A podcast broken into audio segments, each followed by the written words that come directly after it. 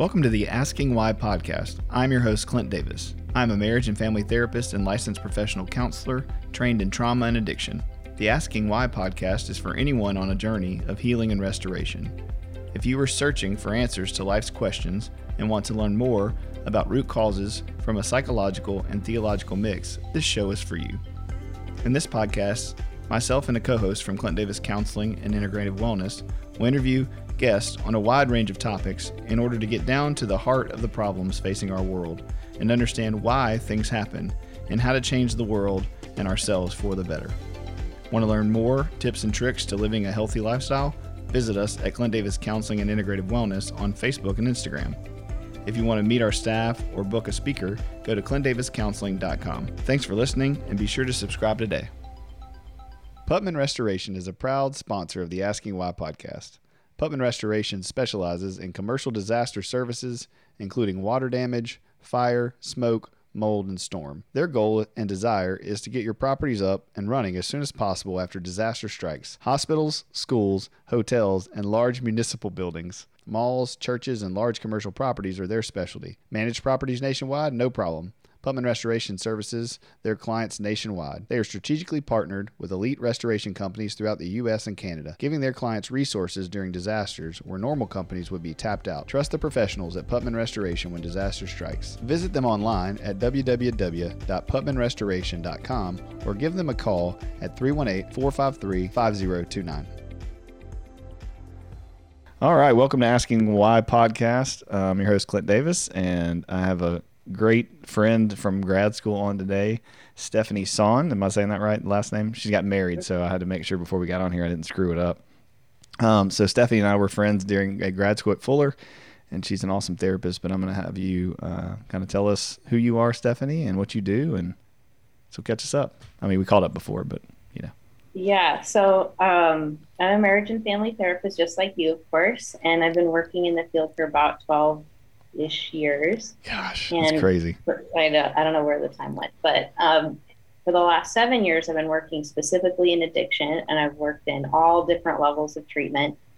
During COVID, I was a manager in a residential for women and children, and that Ooh. was a whole crazy ride, which is a story for another time. But um, right now, I work at Loma Linda's Behavioral Med- Medicine Center in Redlands, and that uh, houses several inpatient psychiatric units as well as my unit, which is a detox unit. Mm. And then we also have uh, a partial hospitalization program, which is basically like an intensive outpatient. So I lead a lot of groups there and I, um, I work both on the detox unit and the uh, outpatient. Cool. So tell, tell you're in California. So tell me a little bit. Tell us a little bit about kind of what got you into being a therapist. What made you want to be a therapist in general, and then we'll get into why addiction. Oh well, you know, I was having like a quarter life crisis back in the day, and I was really trying to figure out what I wanted to do with my life, and I just kind of thought of like everything that I like comes back to people and comes back to being interested in people and also seeing beauty in people. Mm-hmm. And so, and when I first became a Christian, I was actually really into design. I really wanted to be uh, go into like all kinds of different design. But my dad, who's an immigrant, told me, Stephanie, all the artists are starving. So I went to college instead. And in college, I became a Christian. And then one of the first things I felt like God told me was like, you know what? A lot of people, Stephanie, are really into beautiful things, but I want you to see beauty in people. Mm. And ever since then, that's been kind of this like journey for me. And um, so that's kind of how I became a therapist. And um, well, I always knew that about you in grad school too. You're you're a very beautiful person and um, inside and out. And so you were always one of my favorite people to talk with, and you just always brought so much peace and so much encouragement to me. Um, so it's really awesome to get to reconnect with you. And I've been looking at your Facebook stuff and seeing you get married. I loved your wedding photos, by the way. They're so awesome. Um, just up in the mountains, and it was just awesome. So anyway, um, yeah, well, that that's fantastic. I mean, that idea of art, right? In people as therapists, that's kind of what we get to do is, is we get to see the beauty in people's design and in their stories and in their narratives. And then we get this weird private viewing of it and walk with them in it and help them retell that story and rewrite that story or write a new one. And so, yeah, it's it's super beautiful to get to do that. And I love your personality when it comes to that for sure. So tell me why addiction? What what was the shift after grad school? Did you immediately go into that? Um, no, I worked at um, kind of like what you have, essentially like a private practice kind of setting for about five years, and then um, and then it really was kind of a practical thing. I realized I needed to be part of a loan forgiveness program with the government, and I needed to work for a nonprofit. And so I especially after Fuller. You're right. I was looking at my friends like who are who are in nonprofits that are still happy, and it happened to be my friends who are working in addiction.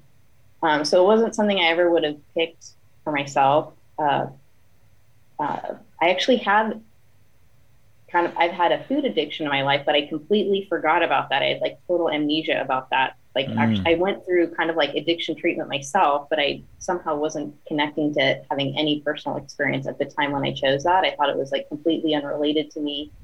Um, and and I ended up finding I really liked it, and I was very surprised because I think our society and kind of functioning people, we really make the addict like an other, like a yeah. different kind of person that is so different from us. When it, in fact the opposite is true, but um, which you know we'll probably get into more later. But that's why I think is also why I like addiction because I think the core of the human experience is in it. Oh, definitely. It's uh, I, I actually just yesterday was thinking about this podcast. I was like, dang, I wish we'd had this before. But I'm a, a, a professor at LSUS here in Shreveport. I do like a what, what do you call it? In gratis professor. So they don't pay me, but I just do teach the grand rounds for the psychiatrists and the doctors like once a quarter or something.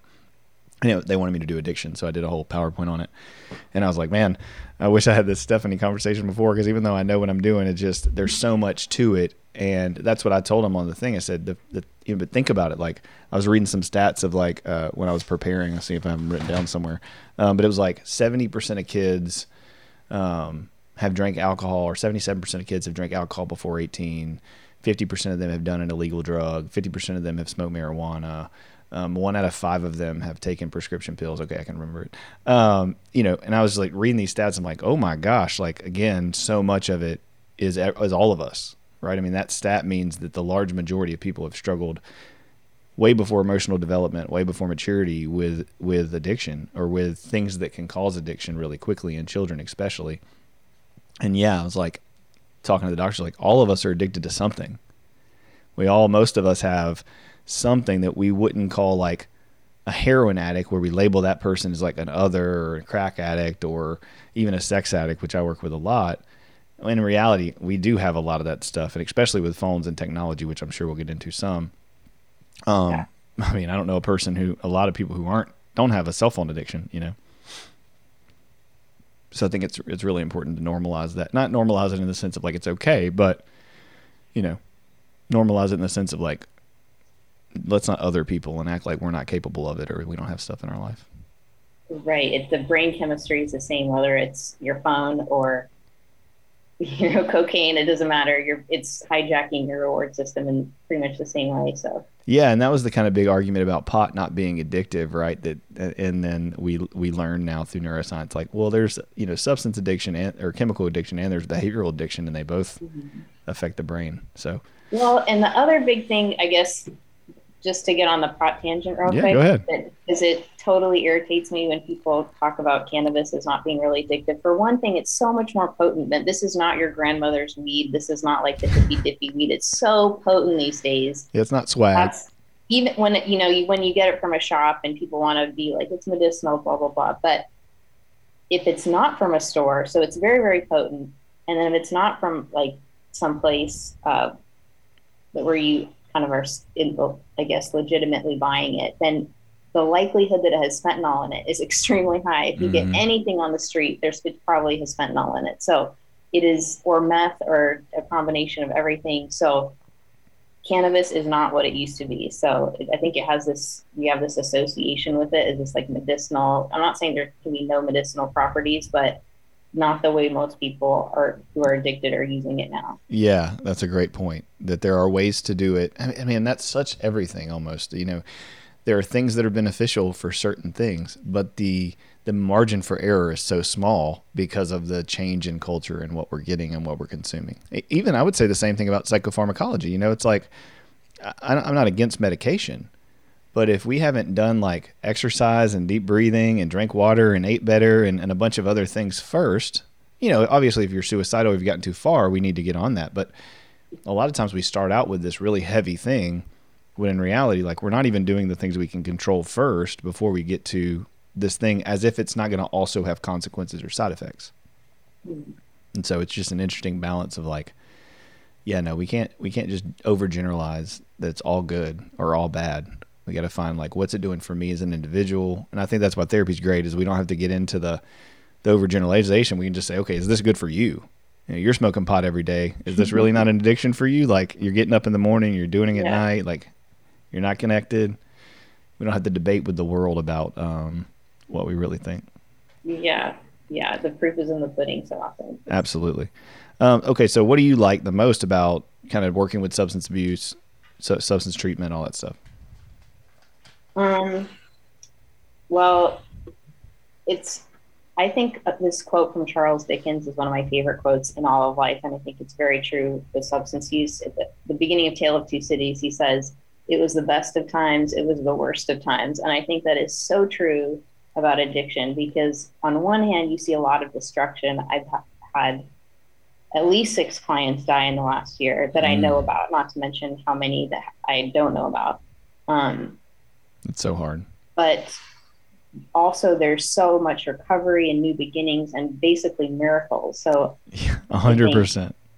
So it's it's the best of times it's the worst of times. There's so many horrible things that you see um, and yeah, but also there's a lot of beauty and new beginnings, and that is the moment I live for. And I think that my favorite, my favorite part is seeing the light come back on in someone's eyes. Like they're kind of in this malaise of an addiction, as I'm sure we'll talk about. It gets right after when you come when you stop using a substance it gets worse before it gets better mm-hmm. you know there's there's acute withdrawal there's post acute withdrawal and the person just feels horrible but then with time, then they start to become themselves again. That you see that little light in their eyes, and it, you think like that's you again. It's no longer that substance is controlling your life. Like you're back, you know, like, and that person has been missing for a long time, and their friends and family and everybody's been missing them, you know. So just that moment of seeing like you're here again, you know, is so. I live for those moments. Mm. So there's nothing like it. There's nothing better than seeing someone be in recovery. That's great. And you're 100% right. That it is a miracle. we get to see it every day, you know, and, and maybe not every day do we see the actual miracle, but in our offices, you see people, you know, uh, when I work with human trafficking, you know, you see people who have been trafficked for years, you know, get their job back, get their kids back, you know, their light come back on in their eyes. They start to believe in themselves and have worth and value again. And yeah, there, there's nothing like it. But man, there's so much crap in between. Uh, and so you just you wait for those moments, and those things get you through it. All right. So today, uh, you know, why I asked you to talk is you had posted about that book, um, and so we're going to tell them what the book is. But uh, I saw you post about it, and I was like, oh man, that, that's that's a great book. I would love to talk about that on the podcast. And then I reached out and said, hey, you you're smarter than I am, so re- read it, and, and, you're reading it. So tell me tell me about it. Um, so it's called Dopamine Nation. And uh, the author, I didn't know what her, how to say her last name, so it's Anna what? Lembke. Yeah, and so this is a best-selling, best New York Times best-selling book right now that's out. Um, it's called Dopamine Nation, and you guys can look it up and check it out. But tell us first about kind of who she is and the author and what's her story and all that. Mm-hmm. So Anna Lembke is a psychiatrist, and among other things, she um, is the medical director of Stanford Addiction Medicine and chief of the Stanford Addiction Medicine Dual Diagnosis Clinic. And she's worked for years in addiction. Um, an- another thing that people might know her from is that she was featured in the 2020 Netflix documentary called The Social Dilemma, which in many ways sets the I knew I knew that name. I couldn't connect See? it. Yeah, yep, yep. Which I love. That's another documentary that I love and rave about. But that, for those of for for people who haven't seen it, it's a it's about why social media is so addictive and has such power to divide us. So um, that's a little bit about her. Yeah, that's awesome. I, I always say this about social dilemma. It, it, it was so good, and I've used so much of it to integrate in so much of my talks and, and stuff that we do. But it definitely left me with like not, nothing to do. And I, I think that's the great thing about this book and what we're going to talk about today is there's actually some practical things to tell you what to do. I felt like Social Dilemma was like everything's on fire, it's all terrible. See you later. yeah, there's going to be a civil war at some point. Yeah. Oh but, God. Yeah, but we don't know what to do. here. so that's a lot of people that have watched have been like, yeah, just kind of ends leaving you like, well, we're in trouble, but we don't have any clue. So let's we're gonna hopefully today give people some clue on what to do. So what's the overall premise of the book from your perspective? Um, so I would say that uh, the main point of the book is that our brain isn't designed to live in the world that we live in now. Mm. So our brain was designed for an environment that was hard. So for example, I have to go kill my dinner, or I have to go raise food that will eventually become my dinner in eight months, you know. And of course, there's a lot of room for error and failure and complications along the way, like storms that destroy your crops, or the hunt doesn't go well, or just essentially a lot of difficulty. Um, and so, our brains. So what, what she talks about is one of the most revolutionary discoveries in the last hundred years is that pleasure and pain are located in the same area of the brain. Mm-hmm. And she describes it kind of like a teeter totter or a balance. And the way our brain has coped with dealing with all this difficulty is that when something happens that is difficult, which was, you know, back in the day, most of life, everything, um, everything, yeah. you know, from the beginning of the day to the end of the day, um, our brain would then balance out, you know, release some dopamine. So how you can see that in your own life in action is if you go on a run, you do something that initially, or I know you do jujitsu, like initially, if you don't feel like doing it, but then you experience a reward later. So mm-hmm. our brain is set up to kind of, um, there's a pleasure and pain balance. And then when we go through something hard, then it will kind of autocorrect and give us like a boost of dopamine and kind of other like pleasurable chemicals right. to reward us for you did that good job. Yeah at least so, it used to right?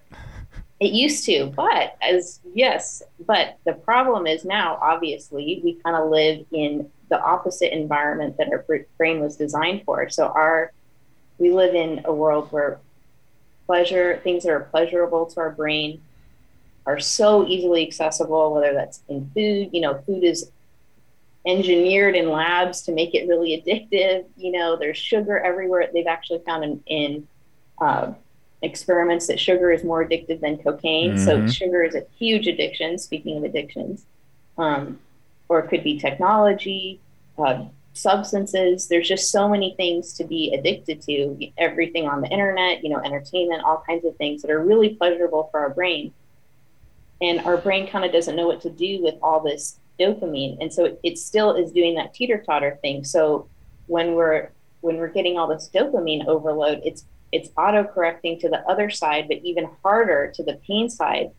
So in a nutshell that explains kind of why even though our society is richer and has more leisure time and so many good things more than any time in human history especially in western nations we're seeing people uh, basically more and more miserable. Anxiety rates are up, depression rates are up. Like um, people have more and more diagnoses. You know, so even though we have so much more, you think we'd be happier, but we're we're basically more diagnosably miserable. Yeah, than we've ever been. And I, I think, man, that's such a great point. And it, we talk about this all the time as clinicians, but yeah, that that's so true because the world keeps telling us the more stuff you have, the more comfort you have, the more that that's related to peace. Right? And I think that's the interesting thing about theology, or at least being a Christian, is that was never the story of the Bible. You know, it's mm-hmm. not this prosperity gospel of follow Jesus and everything's going to be more peaceful. It's follow me and things are going to be tough and hard and you're going to have to die to yourself and you're going to have to struggle and there's but that perseverance that you get from that is going to build character. It doesn't say it's going to build more comfort. And so mm-hmm. um, can there be comfort in that? Can there be peace in that work? Absolutely. But I think that is just such a it's such a to me such a clear indication of of the worldview versus the Christian view, and how the if we follow the way of the world, we're going to seek comfort, we're going to seek money, we're going to seek all these things the world tells us is going to bring us peace, and yet all it's doing is bringing more anxiety, more depression, more suicide rate. I did a post the other day about men and it was just uh, uh, you know hashtag men lives men's lives matter because I was reading the stats on think it's 35 to 55 year old males kill themselves four times higher than there's a homicide rate. Mm. it's hmm. like that's insane. Like so we four times hate ourselves more than we even hate other people. And like the world would tell us, oh no, we're all against each other. There's all this conflict. There's all this political debate and racism and sexism and all this stuff. And, and I'm not saying those things don't exist, but man, we hate ourselves the most. Yeah. You know, and it's like that. And deep... I think. Oh, go ahead. Well, I think that uh, actually, as you're talking, I'm kind of thinking of your other podcast on. I think it was on success. Oh yeah. So, but also just that. Um, uh, oh, sorry, I lost my train of thought. I was like going to go somewhere with that. Um, sorry, you finish your thought. I'm going to be all. I'll yeah, we'll catch mine. back up. Yeah, no, it's. I was just thinking, you know, again, it's just that that basic principle of if you listen to the world and do what the world's telling you to do, it's going to lead to all this terrible stuff. And it's like being happy, right? The stat is what a sixty. If you have a sixty-five thousand dollar a year household income, anything over that's not going to increase your happiness. Mm-hmm. And people don't understand that, but it's like it's so simple. If you drive a, you know, two thousand and three Honda Accord, or you drive a twenty twenty-two Bronco, yeah, you're going to feel good about that for like a week, but if you're a parent or married or have a life, that Bronco is going to get filled up with trash and crap and junk, and and you know you're not going to care what color it is. I think I told this on the podcast before, but I just got a new MacBook, and I stood there for like 15 minutes trying to decide which color I wanted to get, as if it was going to make a bit of difference to me. Like as soon as I walked out, but it's like that. It's that you got to do this thing and get this thing, and yeah, your whole the whole society's like, oh, don't buy this, don't spend all this money, and then regret it and that's also tied into worth and value and success and addiction. And so, yeah, it's spot on. Um, so how does that, so how is that all that dopamine and all that balancing of pleasure and pain? How is that playing into addiction? Um, well, because you so would say it's increased, right? I mean, would you say addiction yeah, is increasing? So and- because so there's that te- there's that kind of basic teeter totter mechanism, which we talked about, but what happens is is that well you can kind of a lot of us are addicted to coffee so maybe an easy way is to kind of think of kind of a, an addiction that's close to home, home for most people which is coffee. So when you at the beginning when you start drinking coffee your brain will kind of get more awake you know um, and caffeine specifically right? I mean that's caffeine yeah. yeah caffeine specifically. So if you have caffeine or i mean it could be through coffee or energy drink or what have you but when you when you stop or sorry then when you have it every day then your brain just needs it just to maintain right so your mm-hmm. brain will downregulate its own caffeine production and you just need it to feel normal and wait the uh, brain the brain makes caffeine yes it's a naturally occurring and also cannabinoids like in cannabis that's a naturally occurring uh-huh. chemical so in the brain but um so your brain makes its own dopamine it makes its own caffeine, for example, but then there's all this caffeine showing up, or let's say in the case of a drug, all this dopamine showing up. Um, and the brain's like, I don't need to make more of this, you know, so it's kind of down regulating. And a lot of times it's, it's kind of down regulating too hard. It's really underproducing. Um, so she describes it as like gremlins. So, so that there's these gremlins that they're, they're camping out on the pain side uh-huh. of it to you're getting so much dopamine, and then there's these like gremlins, and they're like bigger and bigger and bigger gremlins that are um, basically kind of bouncing on your teeter totter to just um, to really hit the pain side, and that makes you, and that results in the universal symptoms of withdrawal, which. Mm.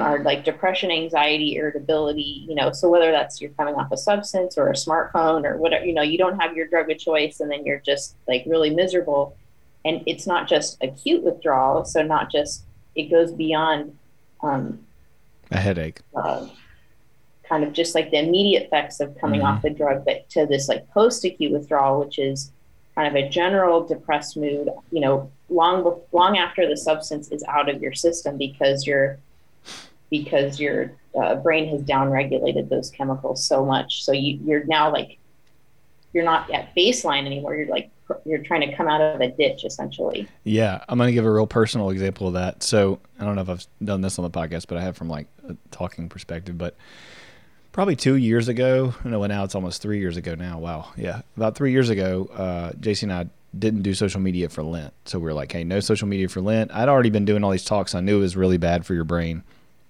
And uh, when we came back from Lent, I just stayed with it.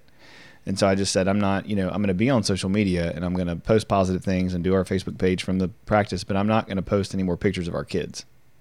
And uh, in anything that we're doing that's like, my kid got baptized or I did these things. And again, I'm not saying that's good or bad. I just personally made a personal choice. And it took, like, I would sit around the house and my kids would be doing something super cute. And I would think, God, I got to post a picture of this. You know, and then I was like, man, I want to post like I want to show my kids off a lot to get that dopamine, to get people liking it, to get people to comment on how cute they are, to validate me, to make me feel better. And I started being so aware of how long that had been going on, and um, so I'm like, man, this is crazy. Well, then it was this weird lull of like I found myself like my kids would be playing, and I was like, I can't really enjoy this that much because I'm not I'm not ready to post about it, or I'm not really taking a picture of it.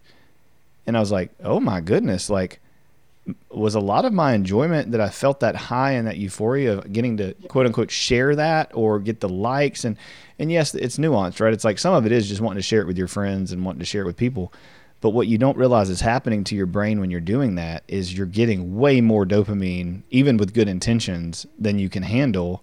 And so then when you don't have it it, it plunges. And so it took about I'd say 3 months you know 90 days or so and then all of a sudden I was like never even thinking about getting my phone out. And now 3 years later like I love watching my kids play but I just never think oh I want to post this or oh somebody should see this. Every once in a while I'm like I am like man this is so cute. I want the world to see it. But it's not the same as like me actually thinking that I'm going to do that. Does that make sense?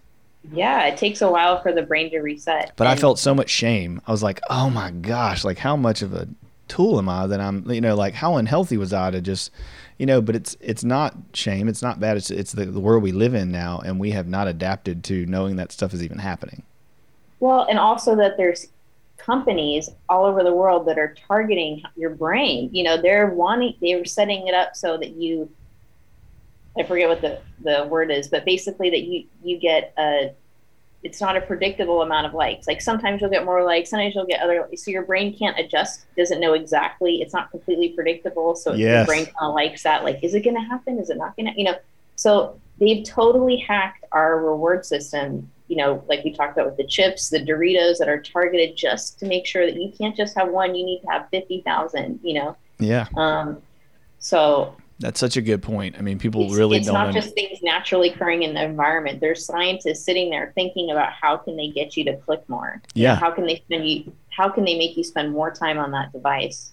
Absolutely, and, and putting things at the end of aisles to make you, you know, pick those things that are more addictive than. I mean, companies literally pay more money, right, to be on the book end of the aisle because they know people are going to see it and they know they're going to buy it. it. Doesn't mean it's good. It doesn't mean it's even what everybody's buying. It means it's what somebody's paying to get there so they can get it it is so crazy. Like, I mean, even right. the algorithm on social media, right? It's like I'll post something and it'll have 240 shares, and then I'll post something that I know that people it's way better, and it'll have like 70. And again, that doesn't matter. Who cares? But my point is, is like I know it's not the the people who follow me liking it or not liking it more. It's not letting me get stuck. It's it's making me have to work to keep posting, and it's wild. It is very yeah. wild. So essentially in our world you have to go upstream to not be addicted because if you go with the flow you will be addicted to multiple things like no matter what. You just it's just a fact of life. Yeah what is it 82% comorbidity rate or something like that? If you have one addiction you got another one?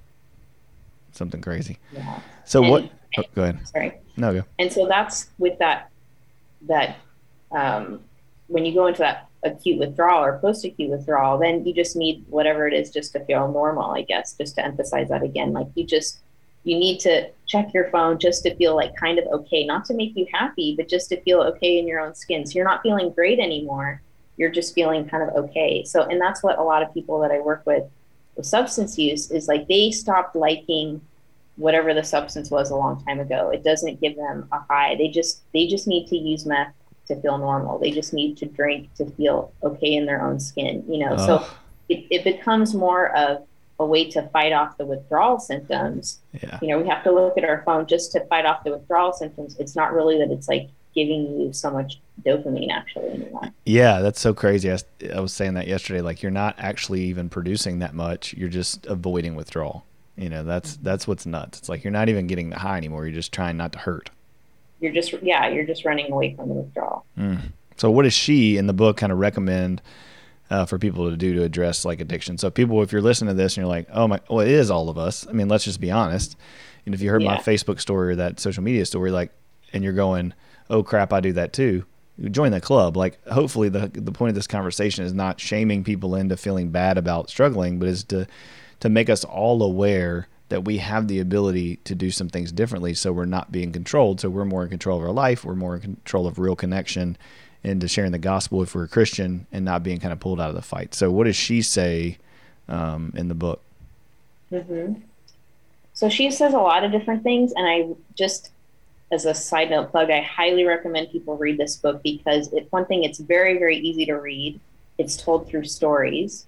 So in her own stories too, she shares her own. She's very very vulnerable about her own experiences with addiction. So it's a really easy read. But just to highlight some of the things that she talks about, one is dopamine fasting. So whatever the thing is, uh, fasting from it. Now some of that she suggests 30 days. Um, I think that's like a bare, bare minimum because, Absolutely. like your story just pointed out, uh, the the post acute withdrawal usually lasts up to 90 or 120 days. That's usually about 120 days is when I see people kind of turn a corner. And if you're out of that, if you're able to make it to 120 days, then you're more out of the woods. But um, so she really talks about dopamine fasting. So depending on what it is, that may be easier or not so easy to do. You know, if you have a food addiction, you can't not eat food. You know, if you have if you have a cell phone addiction, which probably 99% of us do, you can't. You need your phone um, Maybe. to just function in life. You know, so but she would say to have periods where you're putting it away. You know, where you're not you're away from that thing if you can't. Uh, if you can't live life without it, I, of course, it really depends on what the thing is. But if it's a substance, um, you know, a lot of people, of course, in substance use that I see in substance treatment don't initially think they have a problem. They Mhm. come because someone else thinks they have a problem. So, um, and that's true in her practice too. And she really recommends that people just try uh, abstinence for a while. You know, by the time I see people, they usually don't have a choice over that anymore. They just have to because there's a lot on the line. They're going to lose their job, their marriage, their, you know, whatever it is, Life. kids, life. So, um, but let's say people who aren't quite as far, you know, backed into that corner as much to choose to put, you know, to step away from that thing for, you know, she would say 30, I would say maybe at least 90 up to 120 days. Um, and just see how you feel. I think maybe the smaller amount of time is a little easier to stomach if we kind of set the time lower it's easier than you know maybe 90 days feels like a long time but um, just start okay what am, what am i going to do just for this month? What can i do to kind of change my behavior just for this month to give my brain a break and not be so closely tied to this thing? Um, she also talks about self what she calls self-binding strategies which is essentially like setting yourself up for success. So it's um, and not putting yourself in really hard to deal with situations. So like self self control is a muscle, so that you don't have an infinite am- amount of self control. So um, so people I work with, what I'll tell them is like, if there's your favorite liquor store that you go to, like you need to find a different route to work, you know, or if your connect lives off this freeway off ramp, you need to find a different.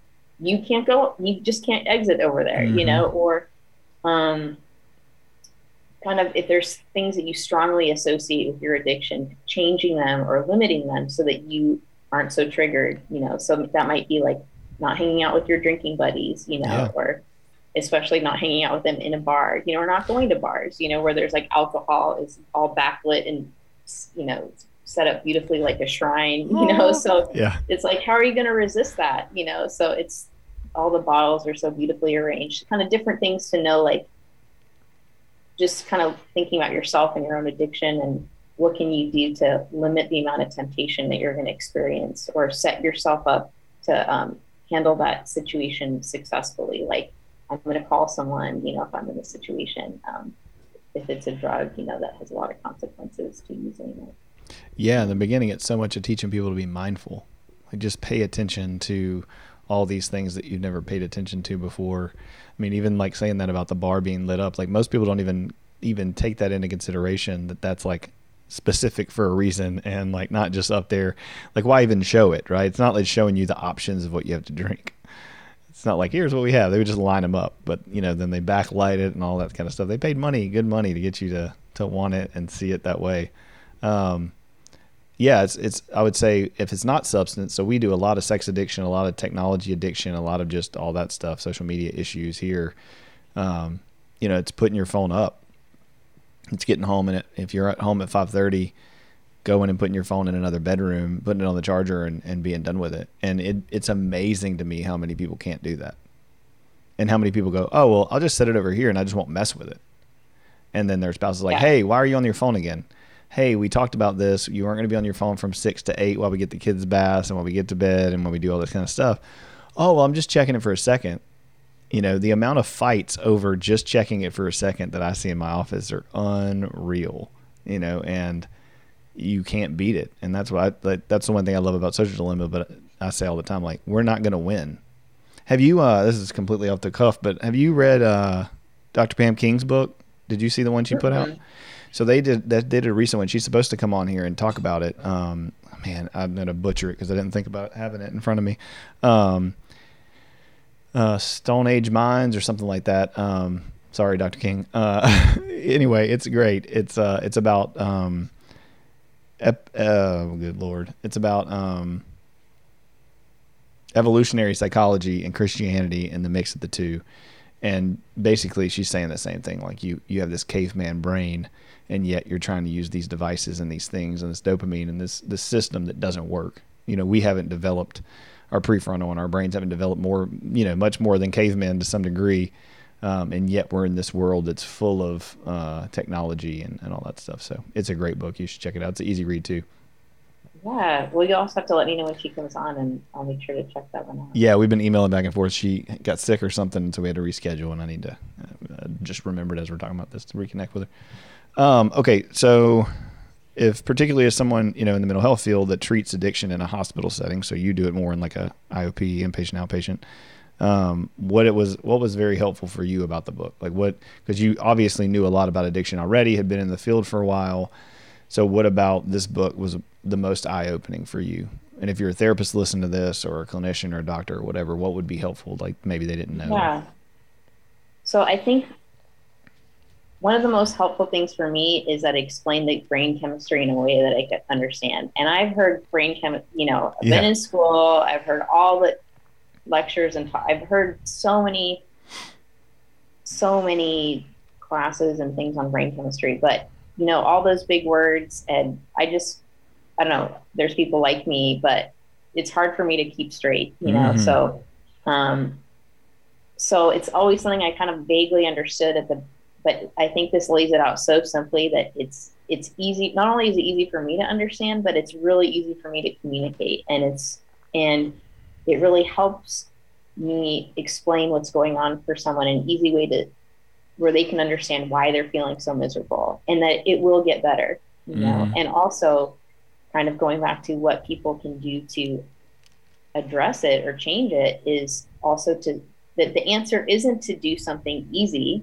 or to go for more dopamine the answer is actually another one of her recommendations is to choose hard things yeah and this is a the, the the way she lays out the brain chemistry, it really explains why that is. So, so yeah, one of her suggestions is to to pursue things like exercise um, and you know building friendships over time and different things that don't that are good for you that don't give you a dopamine release like reading a book that's dense you know that your brain you know taking an ice cold water bath you know that it it feels painful in the moment, you, you do not want to do it, but then your brain will give you a dopamine release. So instead of kind of feeding that cycle of less and less dopamine, is if you push into the pain, and by pain I don't mean like lying on a bed of nails, but just like pain, like things that don't you initially don't want to do. You know, like going on a run, you know, or going, you know, exercising. Like yeah. everything in your brain will tell you that you will be so much happier if you just if your bottom just stays on that couch like all evening. You know, That's you'll right. like that will make you happy, but your brain is actually miscalculating. You know, it, that's actually not true. Like Mhm. when they do the research, not even just from um, from this book. I, another kind of related resource I love is the happiness pod, the Happiness Lab podcast by this um, professor at Yale. But anyway, she talked a lot about that there too. But your brain will lie to you and tell you what you think will make you happy, but it won't. So kind of leaning into that pain, um, and that can really help me tell patients like expect it to be hard and uh, and so much of life is like about what we expect, right? If we think it's going to be easy, or what our expectations are really framed. If we know that there's going to be a hard part and then it's going to get better, it's easier for us to get through that hard part. Yeah, it's it's like uh it's like labor we, or or an injury or whatever. You know, JC, my wife would you know had both of our kids naturally. Um, we got lucky that she was able to. You know, she we did the Bradley method, we did all this stuff, but the pain was with a purpose, right? She knew there was a baby coming out of it, and so you know if that pain, that's the beauty of life and the and the the con, right? Is that there's a lot of pain in it, but you don't remember it always. You know, like that's why we have other babies is because we don't remember the pain of childbirth. It hurts really bad in the moment, but there's a purpose. And and recently she uh, actually currently she cut her toe really bad, and so uh, she's been in excruciating pain because there was like a stitch that she had to get through a nerve, and so. Um, anyway, the the other night we were sitting there and she was like, "I got to go to the podiatrist because I don't understand why it's hurting." And so she went, and the doctor was basically like, "It is what it is. Like it's going to heal, but it's going to hurt." And then she's been great, but it was like she's sitting in that moment. If there is a way to relieve this extreme pain, and I can, but I don't know that I like the option. It makes it worse. But if I know this is just what I have, and this is what I'm going to have to deal with, then I can deal with it. And I think that's so much of life, right? Is like the worst thing with kids and family and marriage is to be in pain, but not know if you can, if there's a way out. Yeah. And when you know there's not a way out, and you're just going to have to bear it, sometimes there's actually a lot of relief in that. Yeah, and that reminds me of, you know, a whole other topic is the disease of addiction, you know, and how like how basically it's 90% a thinking problem and like 10% a behavior problem, but part of that disease of your brain or or messed up thinking, whatever name you want to give it, is Mhm. um, is thinking that same kind of minimizing of the pain also minimizes the consequences of the addiction. So your brain will tell you like, oh, it wasn't that bad, you know, and it's you know it's not really going to go like this time there'll be a different result, you know, like this time I can drink and I won't like end up passed out like having peed myself, you know, like this time it's going to be different. I'll just be able to manage it, you know, or there'll be all this kind of so our brains ability to forget pain can kind of really uh, get us in the end sometimes because those things that actually we really don't we need to stop doing it can um, it helps us have children which is good that's why we're all still here but it also can help us forget that like our addiction is causing a whole lot of consequences in our life because addiction just wants to keep going it doesn't want anything to get in its way so it's going to downplay all of that in your brain That's right. Yeah, it's such a double-edged sword, and I think that's you know, that's why community and, and therapy and, and group, right? I know you do a lot of groups. Like group is so helpful because you're you're all working through this stuff together and talking through it and being vulnerable and and doing the work Yeah. and and man, that that makes you know the the whole thing worth it. Um, Yeah, and if someone shares like, "Oh, I had this consequence," and you remember, "Oh yeah, I had that consequence too. I forgot about that," you know, and "Oh yeah, I had this other consequence. Oh, me too." You know, wait, turns out this is ruining my life. You know, so yeah, we do have a problem. You know, like people halfway through treatment, they're like, "Yeah, you know, I shoot." yeah, this is problematic. Yeah, we uh, it's well, they're you know they're so tuned out, or I say we we're so tuned out as I was with like social media stuff or whatever other things I've struggled with in my life.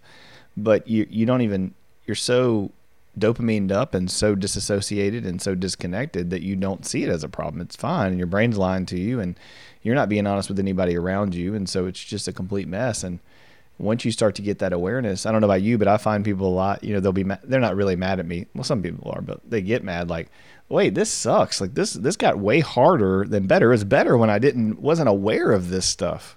You know, it was, it was better when I wasn't paying attention to every moment. You know, we'll talk about this with sex addiction and with porn addiction and all these kind of things. There's like, man, the once we get into sobriety and past sobriety and a year in, people are like, "Well, I'm never watching porn anymore." But I didn't realize how many times I was lusting or how many times I was having these thoughts. Like, you know, it's not that just you get sober and then everything goes away. Yeah, yeah. that that first year or two, almost three years in sex addiction, is repairing and resetting and becoming more aware of like all the little nuanced ways in which you were screwing up or you were unhealthy or you were being tricked by your brain. It's not just like the behavioral outcome of looking at something, having the drink, shooting the heroin, whatever the thing is. Does that make sense? Mm-hmm. Yeah, and you're left with when you stop using. Not only are you in a dopamine deficit state, but you're left with all the issues that caused you to be drawn to that addiction in the first place. So all that you were trying to like numb or cover over, like you know, deal with in in that unhealthy way. Um, they're, they're still there waiting right there waiting for you but mm-hmm.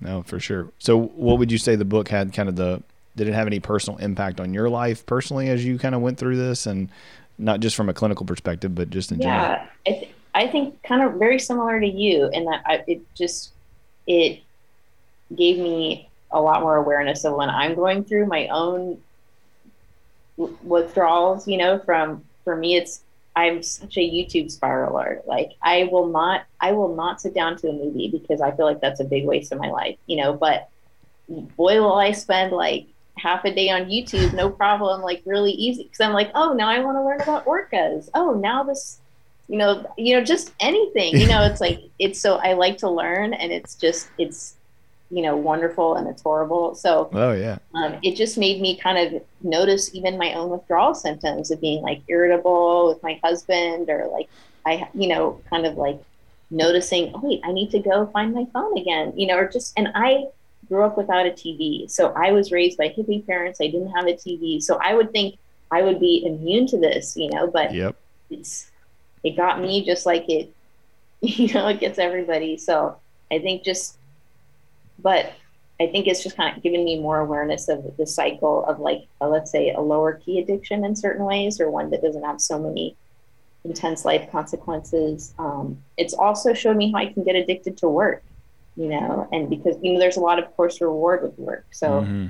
there's a lot of addictions that can disguise themselves and or seem not show their true colors. But you know, it's like I'm really looking to this thing to deliver on my identity and kind of give me this like deeper validation or you know those kind of things. So um and and not just that but i don't know what else to do. I just know how to work. I'm kind of a one trick pony sometimes you know? So kind of seeing like oh i uh, one thing Anna Lembke talks a lot about is like being open to being bored just with the moment. Mm. like there's not a lot going on and you know like then you're just left with the moment and not even kind of setting yourself self up with rewards for like when I get home I get to do this or when I this I get to just kind of being in the moment and being okay with the moment. So it helped me kind of notice like times when I'm like I'm going to start work doing work, you know, but not really because I need to do that or that would be good for me, but just because like I don't know what else to do. Like I don't know how else to kind of fill that void, so to speak. So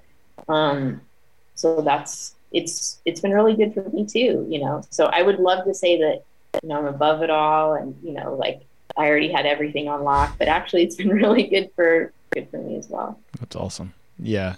Man, that self awareness and that humility of just as clinicians, you know, clients put us on this pedestal or, or even as pastors and leaders or whatever, people put people on pedestals like they're they've figured it all out and they don't ever screw up and and that's just not true. We're all in the middle of, of trying to figure it out and and uh, being unaware and becoming more aware. And my clients, and I know yours, are such a gift to us in that same thing. You know, you'll say something out of your mouth, and then you're like, "Ugh, I need to listen to that." Like, and not following that with my wife, or yeah, yeah, whatever. I tell people all the time, like, "Oh, I'm giving you this advice in marriage, but I'm definitely going to go home today and do something stupid." You know, like I'm less often and fewer and far between. You know, hopefully, but it still happens. The, having the information isn't the problem. you know, nobody, it's like cigarettes. Like nobody's like, yeah, cigarettes are a good idea, but people still smoke them. So it's not a lack of knowledge that they're bad for you that's the major issue. Um, so what would you, if, if people are out there and they don't believe this or they, you know, they don't think it's that serious or maybe we're being dramatic or, you know, this author's like the whole dopamine thing is not really that big of a deal. What, what would you say, um, you're worried about if we fail. You know, what's the if we don't learn this lesson and we don't adjust as a, let's say individuals, but also as just a society, or if we go even further as as the church, what do you think um, is going to happen, or what do you see happening? Yeah, I think you know there's probably a a lot of different answers to that. Um, but I think the simplest one is just that we're going to be chasing our tails and wondering what's happening. You know, we're going to, and we're going to be trying to address mental health issues that are really addiction issues that we can't address until, or maybe don't even need to be addressed.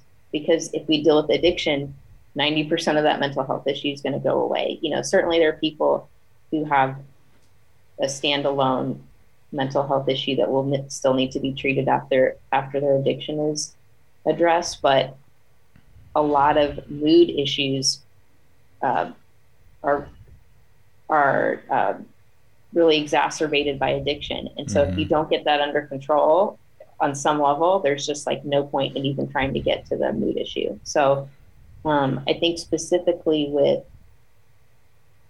I think specifically for our era, we're going to see more and more people. We already are seeing like young people becoming you know, depression rates are up, suicide rates are up, you know, like just in the last 10 years. Like 200%. Yeah, it's huge. And we're going to be left wondering why, you know, like, why is that? What's going on? So I think if we don't pay attention to the messages of that, of this book, we're going to be chasing our tails, running after solutions that won't really have an effect if we can't really see, like, this is at the core of what's going on. Yeah, that's good.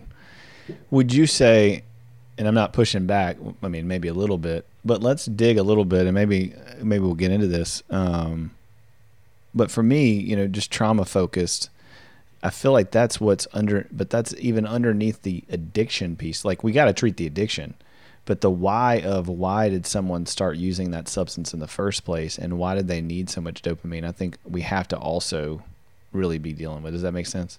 Yes, and I think that's I think it's both because I think no, 100%. people get addictions that don't actually have trauma, mm-hmm. you know, but you'll never get to the trauma until you get to the addiction, until you're, until someone has like some sobriety, five coping skills, let's just, you know, arbitrarily, you know, but about that, that they can actively use. You can't get to the trauma because they're going to, you're, every time you open that up, you know, you try to deal with that in the clinical setting, you're going to trigger their substance use. So yep. it's, you know, because that's their only coping. So unless you kind of deal with the substance use and give them, help them to have other coping skills, which I would say probably takes about six to nine months at least, mm-hmm. um, trying to get them through that early phase. Like you can't ever get to that trauma. Right. I think, I think the thing that I'm trying to figure out in my own practice and in general is, is that dance of you know the coping skills though in and of themselves if they're not steeped in getting you know not just behavior modification but understanding why it is that these coping skills are happening and what those coping skills say about our worth and value and our security then that's what i see as the missing piece a lot is you'll have a behavioral function like okay we need these coping skills so if i do these things i do these behaviors instead of these behaviors then i won't want this other thing does that make sense um, keep keep keep talking. well, I mean, like you know, you teach people uh, to replace, you know, go exercise. You teach people mm. to eat better. You teach people to do mindful meditation. And yes, they need those tools, right, to reach out to a person to connect with, to confess, yeah. whatever. But if it's not steeped in, and I think that is the, and I'm theologically kind of tweaking some things here, but I think that can just be another way of being of behaviorally modifying yourself but you're not getting to the root of man yes. i don't feel worthy and valuable and loved and secure in myself mm-hmm. where did that get violated yes so that's that's going into another person i really love who's gabor mate who's a hungarian by the way just got to point that out nice. anyways um, shout out to the hungarian podcast yes, listeners. yeah yeah i gotta represent so um but what he says and he has a great ted talk for those yeah say his name are, again um, his name's gabor mate okay yeah, you have to um, send me that because I'm not going to spell. So it. it's in Hungarian. That's like two first names. So Mate is Matthew. So it's for yeah. Anyway, so like Gabriel Matthews, I of like his name. So um, uh, but anyway, he has a great TED talk where he kind of uh, talks a lot about addiction. He has a uh, a book that's phenomenal called "In the Realm of Hungry Ghosts" that um, a lot of the people I work with love. Um, but he, anyway, one of his main points that he says is ask not what's wrong about the addiction, but what's right about it. Like, what is it doing for you? Like, mm-hmm. so that's, I think, I think you're kind of basically hinting at the same thing, which is what is it doing for you? And if you don't really pay attention to that and you're just like, oh, here are these other healthy things you could do, you're kind of missing the whole point of like, it was doing something for you. And that's, and you're right, that's really, really, really important to look at. And so I always ask my patients, like, what do you, what did you love about your addiction? Right. You know, yeah. especially at the beginning, because, uh, you know, over time, like we talked about, it's just to, you're just going to need it to feel normal. So the, what it initially did for you will be way, you know, way in the rearview mirror. But at the beginning, what did you love about it? Did it so the common things are, and I'm sure you see kind of similar things, but it helped me experience less anxiety when I was with people. It helped me, you know, uh, let's say decompress after a long day at work. It helped. Um, it helped me feel. Uh, it kind of helped fill a void. It helped me have fun. It helped me connect to people. Um, although over the long term, addiction is always very isolating. But initially, sometimes it can help you feel connected. Mm-hmm. Um, there's there's always some different things that. And then I would say avoiding feelings, say, right? Yeah, usually that's a probably maybe the most common one. Is it helped me numb my feelings? You know, so or help me numb just in general. So pain. yeah, help me numb pain. So I would say that's probably one of the number one you know, access is a huge driver of addiction. You know, just you have access to it. Like we all have access to smartphones, so yeah. it, hence a lot of us are addicted to smartphones. But um, if if there's not like if something isn't readily accessible to you, why would you seek something out? Probably because there's a pain that you're trying to numb, and it kind of helps you medicate that. And, yeah.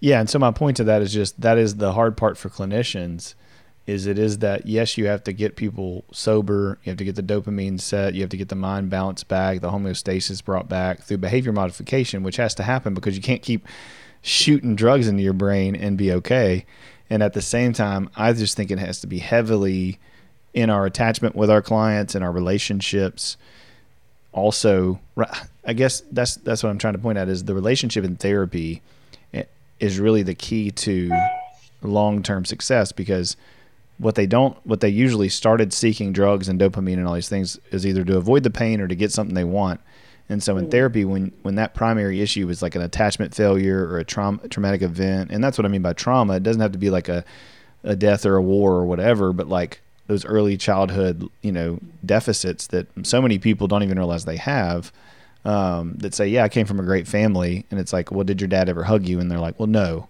never. He never told me he loved me. It's like well that's super traumatic. That's mm-hmm. not necessarily in a you know a outright abusive situation, but man, your brain didn't get the the dopamine and the serotonin and the things it needed from actual human interaction, and so you you were more susceptible to these things, and so for me, it's like it's so hard to find that balance and in one hour a week or you know a couple hours a week or whatever group to give them all that they need to get there, and yet it works. Mm-hmm. And so I, I'm just I'm always just teasing out like that dance of how much of it is just behave you know i don't want to get into the trap of just telling people addiction is doing different behaviors that people need to see that sobriety mm-hmm. and recovery are two do- different things mm-hmm.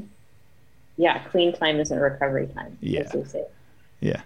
Um, and so the recovery time has to be not only just behavior modification but figuring out the whys of where this all started from and, right. and what you were trying to feel right and really investing in yourself to um, give yourself those things that were missing. Because even though we were talking about at the very very beginning about how our society is so you know rich and easy basically there's a lot of things that are harder now you know like connecting to other people or finding meaning in your work you know i think we're both lucky in that we have very meaningful jobs but i think a lot of people don't have you know don't have that jobs. luxury you know yeah. or just you know there's a lot of things that you know life can be kind of boring or lack um, well, the challenge, right? Just, yeah, lack a lot of the different things that we that or you know lack exercise. You know, we have all these this compartmentalization when when we would have been able to go out in the fields and work and connect to our friends and get exercise and all you know and you know sunlight and all the things that we need. But now,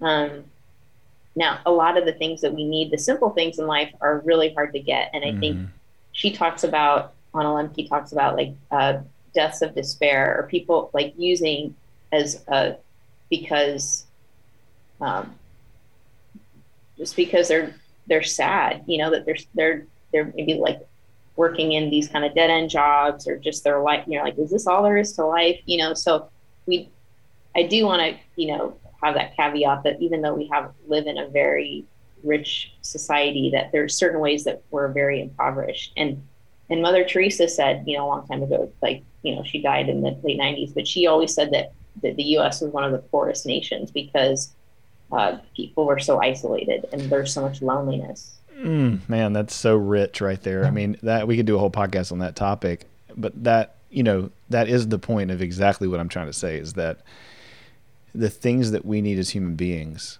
our connection, our intimate relationships, our you know being outside, our connecting through all these things, and and you're you said it perfectly. So I'm just gonna repeat it and beat the dead horse, but you know it's we act like we have it all together and we have all these things and yet we're still we continue decade after decade to be missing the things that are actually causing all the other things to be problematic.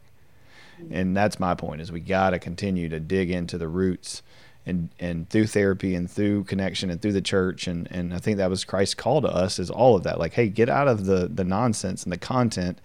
Although we have to do that right? Don't murder anybody. But hey being angry at your brother is the same thing at the heart you know it's not that you know god's gonna you know it is the same thing or it has the same consequences. It certainly doesn't. I'd rather you be ticked off at me than murder me. But the root is pride ego lack of faith you know whatever you want to whatever you want to label it. And i think when i see people find true freedom it's not necessarily that they always change all their behaviors but it's that they find peace in who they are in those things. Mm-hmm yeah and changing our expectations about life you know that i think so it, she talks about this in, in in the book which um people should definitely read or as i did just listen to on audible because as being on a computer all day i actually no longer like to read but um yeah that uh just oh sorry i totally lost my train of thought. What was it? Um we were talking about um what were we talking? About? I got excited about my plug, and then I'm like, everyone should listen to it. And then I lost my train of thought. Yeah, um, we were just talking about the. Um, we were talking about happiness, and and the this stuff doesn't lead to all those things. I don't remember the the. Oh yeah. There we go. It, yeah, that. Uh, yeah, we just we live in such a rich nation, but if we uh, we we need just like the simple things essentially, and that's kind of what will help make us happy, you know. And so just kind of going back to the expectations, like reframing our expectations of that life has a lot of hardness, you know, a lot of things that are hard and that we oh, this is yeah, kind of what I was gonna go on is that, you know, in social media and things we kind of see like lives are easy if we're not kind of like just feeling um, like um, we're just self actualizing at every moment that our life isn't. I think this is a lot of your success podcast, but just like th- that we're a failure or that we're not we're not do- we're not doing something right, you know, but that actually that's just kind of normal. So kind of tuning out all these messages that we're getting that our life needs to feel like extraordinary at like every moment, you know. Yeah. So I think that's a little. I've been working on that a lot. You know, we have a four and a half and a seven and a half year old, and, and we came back from vacation. We took them to the beach, and we came back, and like the we got back on like a Friday, so we're like we got two days to detox and rest. You know, from the actual vacation, and like really for the first time, my almost eight year old was like, I'm bored. You know, and I'm like, bro, bro, you know, we just spent umpteen thousand dollars to take you to the beach and we say, he's like, I know we don't say bored in our house. I'm like, yeah, no, go find something to do, go figure something out, like, or be bored, you know? And after about 10 minutes, 15 minutes, they stayed outside for like three hours coming up with some stupid game with dirt. And, you know, but we don't give anybody ourselves or anybody else any space to be bored. And we're losing the magic of boredom. We're losing the magic of just being in the moment and being patient, sitting at the table and not saying anything, not filling the space. And I think what I'm trying to teach my kids and myself is, that is our that you know the Imago dei this image of god that we have we're always seeking heaven like we're always seeking Christ. We're always seeking this wholeness that's not there. And it, Scripture says the whole earth moans and groans for Christ's return. And there's this. It's not wrong to seek perfection and want perfection. It, it's our call to want that. But man, we also have to realize we're in the not yet. We're in this in between. And no matter how much we love our spouse, no matter how much sex we have, no matter how much we drink, no matter how much money we make, it's never going to be enough. It's never going to feel complete because this is not the end of the story. This is just the middle of it. And um, and I just try to teach my kids that and, and our clients and and so yeah, you're spot on and she's spot on with, with just that idea that there's got to be some some balance to this crazy entertained filled dopamine chasing crazy life we're living. What um so we got a few more questions. So what do you think are I mean maybe we've covered it, but what are some misconceptions um, about substance use that you see usually like with it, people struggling with addiction or even like family members for people that are like hey, I've been struggling with this, or just people who are like, well, I don't have an addiction. You know, maybe they think I'm an idiot and not everybody has one, and they're like, these people are this way or whatever. Yeah. Um, well, I guess to start with the last thing first of what are, if someone thinks, you know, I don't have an addiction or maybe other people in their life think they have an addiction, but they think I, they don't. So, um, I guess I would ask that person, like, let's just for the sake of kind of making it a substance, like let's say alcohol or something, you know, um, or heroin, is that is that substance making your life if you think of it in every single area financially socially personally spiritually like just across the board um, vocationally is it making you more of the person you want to be or less of the person you want to be? So if you kind of really look at like am i connecting more to others or am i disconnecting more? You know am i being more of the person i want to be?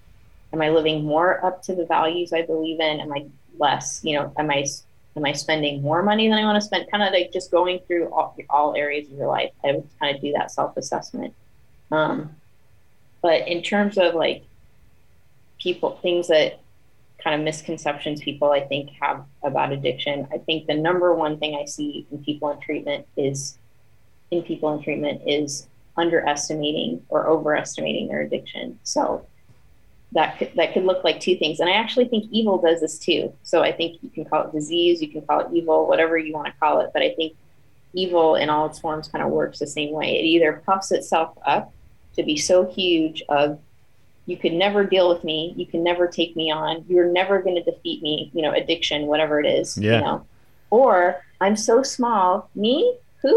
What yeah. are you talking about? I'm so innocuous. And like there's what? You know how, why would you even suggest you know like oh i'm offended you know just just kind of the who me or the kind of monster superhero that's like the like the the villain on steroids. You yeah, know, yeah, movie, for sure. You know but the um, Thanos of a the Thanos of addiction. Yeah, so Marvel just don't don't even try to address me, or don't even don't don't, even try to address me. me. because I'm not an issue, or don't even try because you'll never succeed. You yeah. know, so I think God, that's, that's so, so good.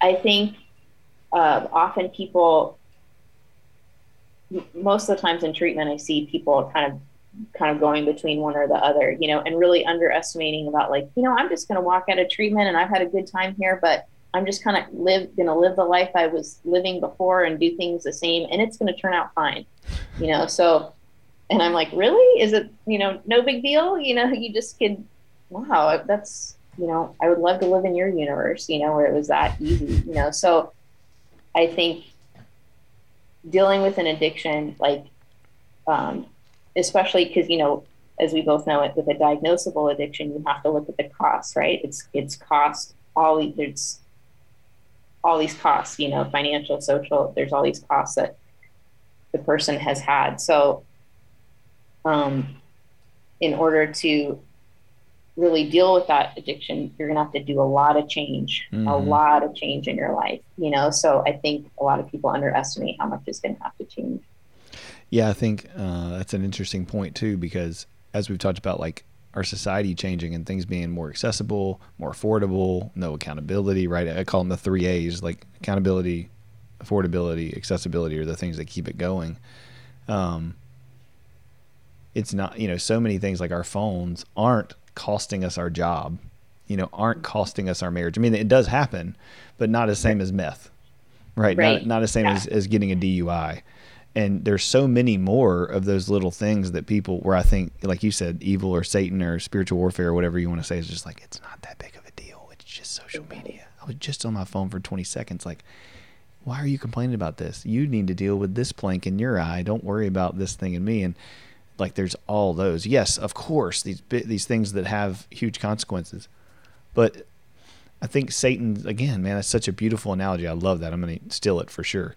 But like both, it's the both and it's it's saying this is not that big of a deal, and there's no, oh my gosh, you're doing meth. Like this is this huge thing you'll you'll be addicted to forever. And man, that's where Satan wants us. He he wants us to be asleep, you know, lulled to sleep in the lullaby, and just it's not that big a mm-hmm. deal. Put your passy back in your mouth. You know, Clint's an idiot. You can post about your kids on Facebook all you want. You know, like, and again, I'm not saying you can't post about your kids on Facebook. I'm just saying being being mindful about it and being aware of it and how it's affecting your brain. Same thing with alcohol. Same thing with c- cigarettes. You want to smoke a cigarette, great, but ask yourself those questions like you Right. you asked earlier. yeah how is this for example with the phone like how is this stealing with from my relationship with my kids how is this they're not going to be little forever. How is this stealing from my being present to them? Or um, kind of on the the minimizing side or on the kind of overblown side let's say with a, a substance addiction you know oh my kids will never forgive me. I will never repair that relationship. You know the kind of like despair of like things are so effed up beyond beyond. I can never it's never going to be okay again you know and that's that those are all lies you know, Yeah, so- hundred percent. I mean, I have guys, women, men who who had affairs, who you know, addicted to pornography, prostitution, massage parlors, all the things, and they have better marriages now than they've ever had. But yeah, that that fear of if I tell her this, if I confess this to my church, if I confess this to my friends, if I tell a therapist, it's all gone. I'm going to die basically. Like my life is going to be over, and that's just not true. There's definitely going to be some hard crap you have to do, and some adjustments, and some amends, and some pain. But man, it's just not over with. You know, yeah and that that kind of going back to one of our earlier points reminds me of one of the other things Anna Lembke recommends but this is really common in the 12 step community and it's kind of well known in addiction but is radical honestly oh yeah, honesty like not lying about stuff you know in, because we're all kind of liars you know like i i was late because there you know was traffic or i was you know we're all we all kind of are prone to to those kind of like white covering lies. up, you yeah, know? Yeah, but just especially with an addiction because you have to, and that's a whole topic in itself, but wh- why it causes so much lying, you know, just because you have to cover it up to keep it going, um, that your brain then just gets used to it. And so people in early recovery will just find themselves lying about stuff that doesn't even matter, you know? So, like, just So encouraging true. people to be honest of like, you know what, I told a lie right there. I have no idea why I did. It just like came out, but actually this is what's true, you know? So just kind of telling on themselves because um, an addiction grows best in darkness. So Mhm.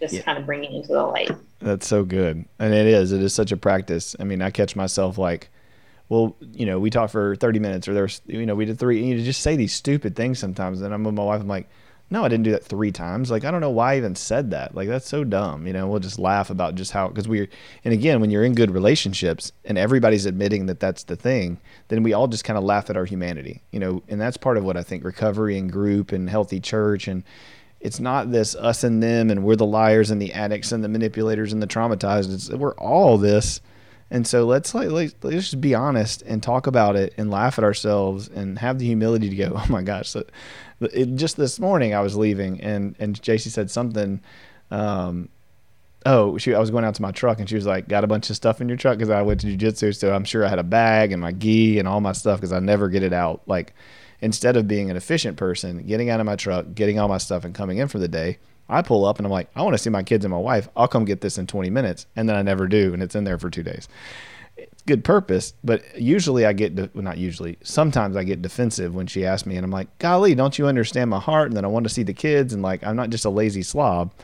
And this morning I was like, yeah, there's probably 30 things in there that I need to get because I'm an idiot. You know, we just laughed. And it's trying to get to that place where you can be there where you can just laugh at yourself you can name it an addiction. Yeah, of course I struggle with this. Of course I struggle with drugs. Of course I want to drink because you know your story and they know your story and it's not this this weight anymore. There's it's the I guess it's the boasting and weakness that scripture would call us to, right?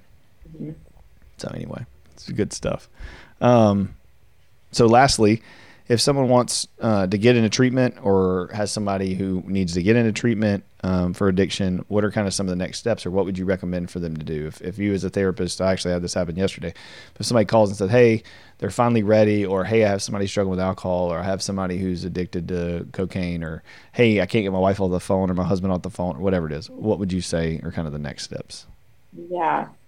So um, it, I'm going to kind of speak specifically to substance addiction, but um, I would say uh, kind of determine what your level of care, what you need. So uh, the, the first thing, is it a substance that requires a medical detox? So not all substance requires a medical detox, but some substances like alcohol um, and benzodiazepines like Xanax or Ativan Anything with in the generic azepam at the end.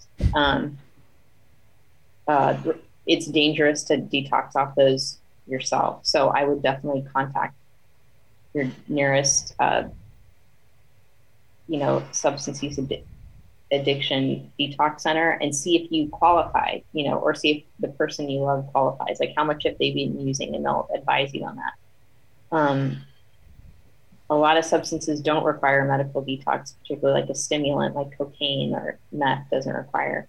Opioids are kind of in the middle. They're it's a huge it's they're really uncomfortable like heroin and fentanyl. It's it's it'll feel like the worst flu of your life, like you're gonna die, but you won't. But fentanyl is a kind of tricky animal, so I would say that probably it's best to be in a medically managed situation just because the withdrawal is really awful. And so, in order to get through it successfully, uh, I think it's almost impossible on your own. It's really, mm. really hard. So, um, so just kind of the safety issues out of the way of does this thing require medical detox? And then kind of looking at like, um, there's so many different recovery options. You know, so there's 12 step, which, you know, AA and, and Narcotics Anonymous, NA are the most the most uh, common.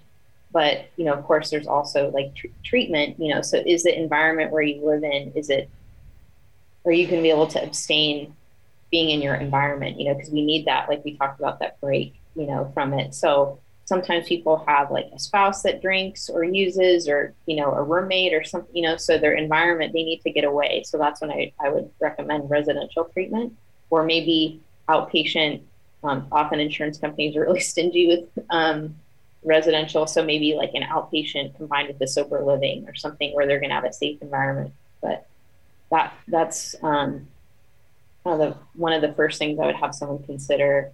Um, there's also like Hope for Families, which is located in the South, um, is a offers like a recovery to go program. So I know there's, and I'm sure other people do too, where you don't have to. Uh, uh, like go into treatment. Um, but I think treatment works best when you're really around other people. And usually a substance disorder is, I don't know, maybe you have different experience, but I've I've always worked with people where they're there multiple hours a day, you know, if not all day. So by the time you have a really intense substance use disorder, you require pretty intense treatment, and it's mm-hmm. not like once a week. Right. that can really deal with that. At least at the beginning, right at the beginning, that won't cut it. Yeah, definitely. So, you like you said, the 90 days is a huge the reset, and if pe- uh, if people can afford it, their insurance could cover it. All those you know stars align. Yeah, I mean the best option is to take that time. People don't want to do it. You know, people like I go away from work. Like people are going to find out, and again, it's that therapeutic kind of conversation of is it worth it, and what's the long term ramification of you not doing it? You're going to lose all those things anyway. Right, because the nature of addiction is that it's progressive so in 12 step, they say jails, institutions, and death. Like that's where this is going, you know? So is that what you want to do? Do you want to lose everything or do you want to like put the brakes on it now and, you know, go on a, uh, what is it like paid family leave or, you know, that yeah. in California, that's what we, you know, you can, you can take time off. Um, and so a lot of people get paid to be in treatment, you know, not quite as much as they make from their jobs, but pretty close, you know? So, um, and also a lot of jobs like, um, a lot of jobs react really differently to people who ad, kind of admit they have a problem, you know, and of course, different people have different comfortability levels with letting their manager know. But um, for example, UPS, you know, it's a big employer. Um, they're a big national corporation.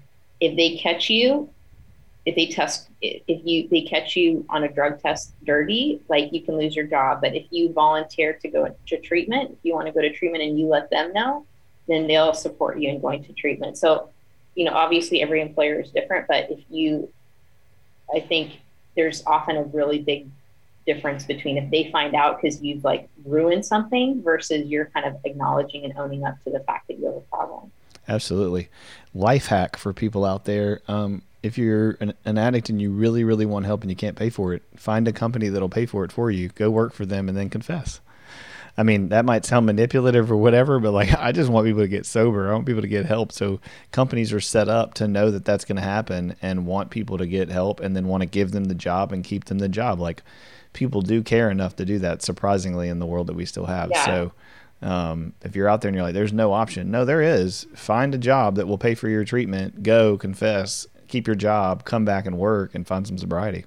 Yeah, most most um, commercial and private insurances will pay for substance use treatment, and then and then even if you have like what we have here in California, Medi-Cal, or I don't know what the equivalent is in Louisiana, but just like a state funded it's actually in a way slightly better to have Medi-Cal because they fund much longer amounts of treatment. Mm. So the government will actually, um, so for example, in, in residential private insurance, maybe you have one 30 days, maybe 60 days if you're lucky.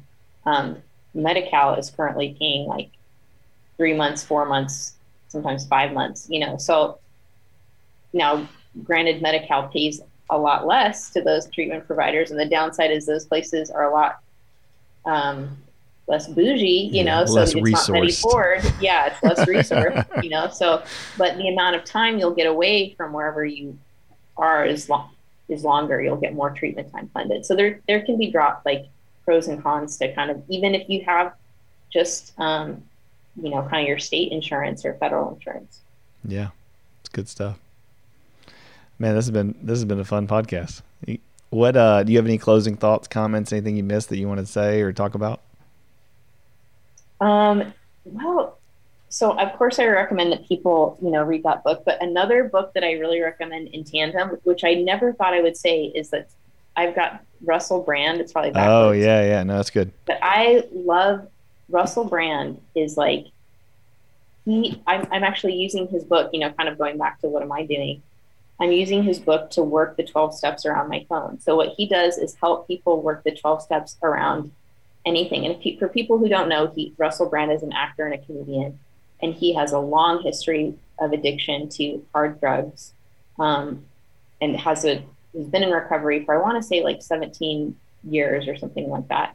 Um, but he's a huge proponent of the 12 steps, um, which are are basically rooted in Christianity. They came out of a church movement. Um, the Oxford group, that, that's another podcast. But um, yeah, yeah. anyways, so I think between these two books, Dopamine Nation and uh, uh, Russell Brand's book Recovery, I think those are really good. Those give some really good tools to just kind of like get started on your own, you know. And then I also love, um, you know, because I'm like addicted to YouTube. I happen to know, uh, like um, the there's a, a, YouTube channel called Hope for Families, which breaks things down very simply and very in a really really easy to way to understand. So I really recommend that as well. That's awesome. Yeah, I appreciate that. Yeah, Russell Brand's great. Uh, I just actually texted my dad something yesterday that he had posted. So I, will watch his podcast and listen to his stuff. And he kind of has a news. Have you ever listened to the news podcast thing he does? No. Oh, you should totally check it out. I um, will. Yeah. Now you're in California, so he's very he's uh he's he's he's pretty moderate, which is crazy. Like um he you would expect him to be extremely liberal just because he's an actor and he's a comedian, all these kind of things. But he always is not always, most of the time, in in my opinion, has a very moderate view. Like he takes in both sides politically. He brings in. He's hilarious, and he just mm-hmm. doesn't cut anybody any slack either. So it's like it's not Trump, it's not Biden. He's not on either side. He's just like being honest about the facts. He does a lot of stuff on like um, like during COVID or during uh, the the war in Ukraine, like just looking at the facts and following the paper trails and talking through certain things. And, and it's not way over here where you have a tinfoil hat on, and it's not way over here where you you know just buy into all of it. But it's it's a really really balanced view. And I was texting my dad yesterday. I was like. Who would have thought Russell Brand would be like my voice of reason when it comes to I like know. you know That's- news? I'm like constantly like I'll read something and I'll go and read something he posted. I'm like, well, that was a way better way of looking at that than anything that I saw on these 24 hours news net- networks. I'm like, oh, and he also is hilarious why he does it, as you know. He's so, hilarious. Oh my gosh, Yeah, it's and so he has- funny. He has a side by side comparison of the 12 steps, how they were originally written, and his own version, which is, is full of expletives and extremely easy to understand. And I love it. And so, Yeah, language warning for my Christian brothers and Uh, Yeah, sisters. He is you know, not. uh, he's awesome. He really gets to, to the heart of things really quickly. So. Yeah, that's hilarious that you recommended him. That's awesome. I mean, that that, that fits because he's great. I'm gonna. I need to get that book because I, I like his stuff a lot. Um, well, cool. Any other any other thoughts, questions for me, comments? Um, no, I, I hope people just uh, take this seriously because, and I think we'll have to take it seriously one way or another because I think we're going to kind of continue to see these trends in society. So I think we're going to keep needing to have have these conversations and have answers. Like, what are we going to do with these problems? absolutely. I, I'm with you. I, I tell people all the time, especially my newer therapists, like strap in because the next five to ten years are going to be drastically different than the last five to ten years, and it's not looking good. And you know, it's not to be a Debbie Downer. It's just to be realistic about when these 15 year olds hit 20 or when these 15 year olds hit 25. They're not the same human beings that we've had for all all of history, and that's so people do not get that they're dealing with a different brain, a different prefrontal, a different worldview. I mean, you know, there's always been shifts in enlightenment and awareness and, you know, culture and, and Roman Empire, you know, all these historical things. Yeah, it's been, there's been shifts, but nothing, nothing like what we've seen in the last 10 years. And we're doing little about it. And so that's, I hope, I really thank you so much, Stephanie, for coming on and talking through this with me because at least the people who follow our podcast and listen to it, you know they're sharing it they're sharing this information and that's what that gives me hope. It's like all we can do is influence the spheres of influence we have you know and that's all we're called to is just say the truth do the next right thing and hopefully those people then take that and do the next right thing and, and we impact uh, the remnant so to speak. So i appreciate you. Thank you guys for listening. Uh, check out stephanie do you have a website or anything like that that you don't have any, any of that stuff for them to follow um, all right, so Stephanie doesn't have that, but she's an amazing person. So you, you can uh, you can you can follow me for her links. I'll see you if you come to Loma Linda and need detox. That's right. Yeah, and if you're in that area and you need some detox, and some people do, um, I'll put your stuff on there where that's at. Um, so thanks for coming on, and and thanks for listening, guys. And just you know, like and subscribe and do all the things. You know, I'm not big about that, but if you want to, do it. Um, God bless you. Have a good week.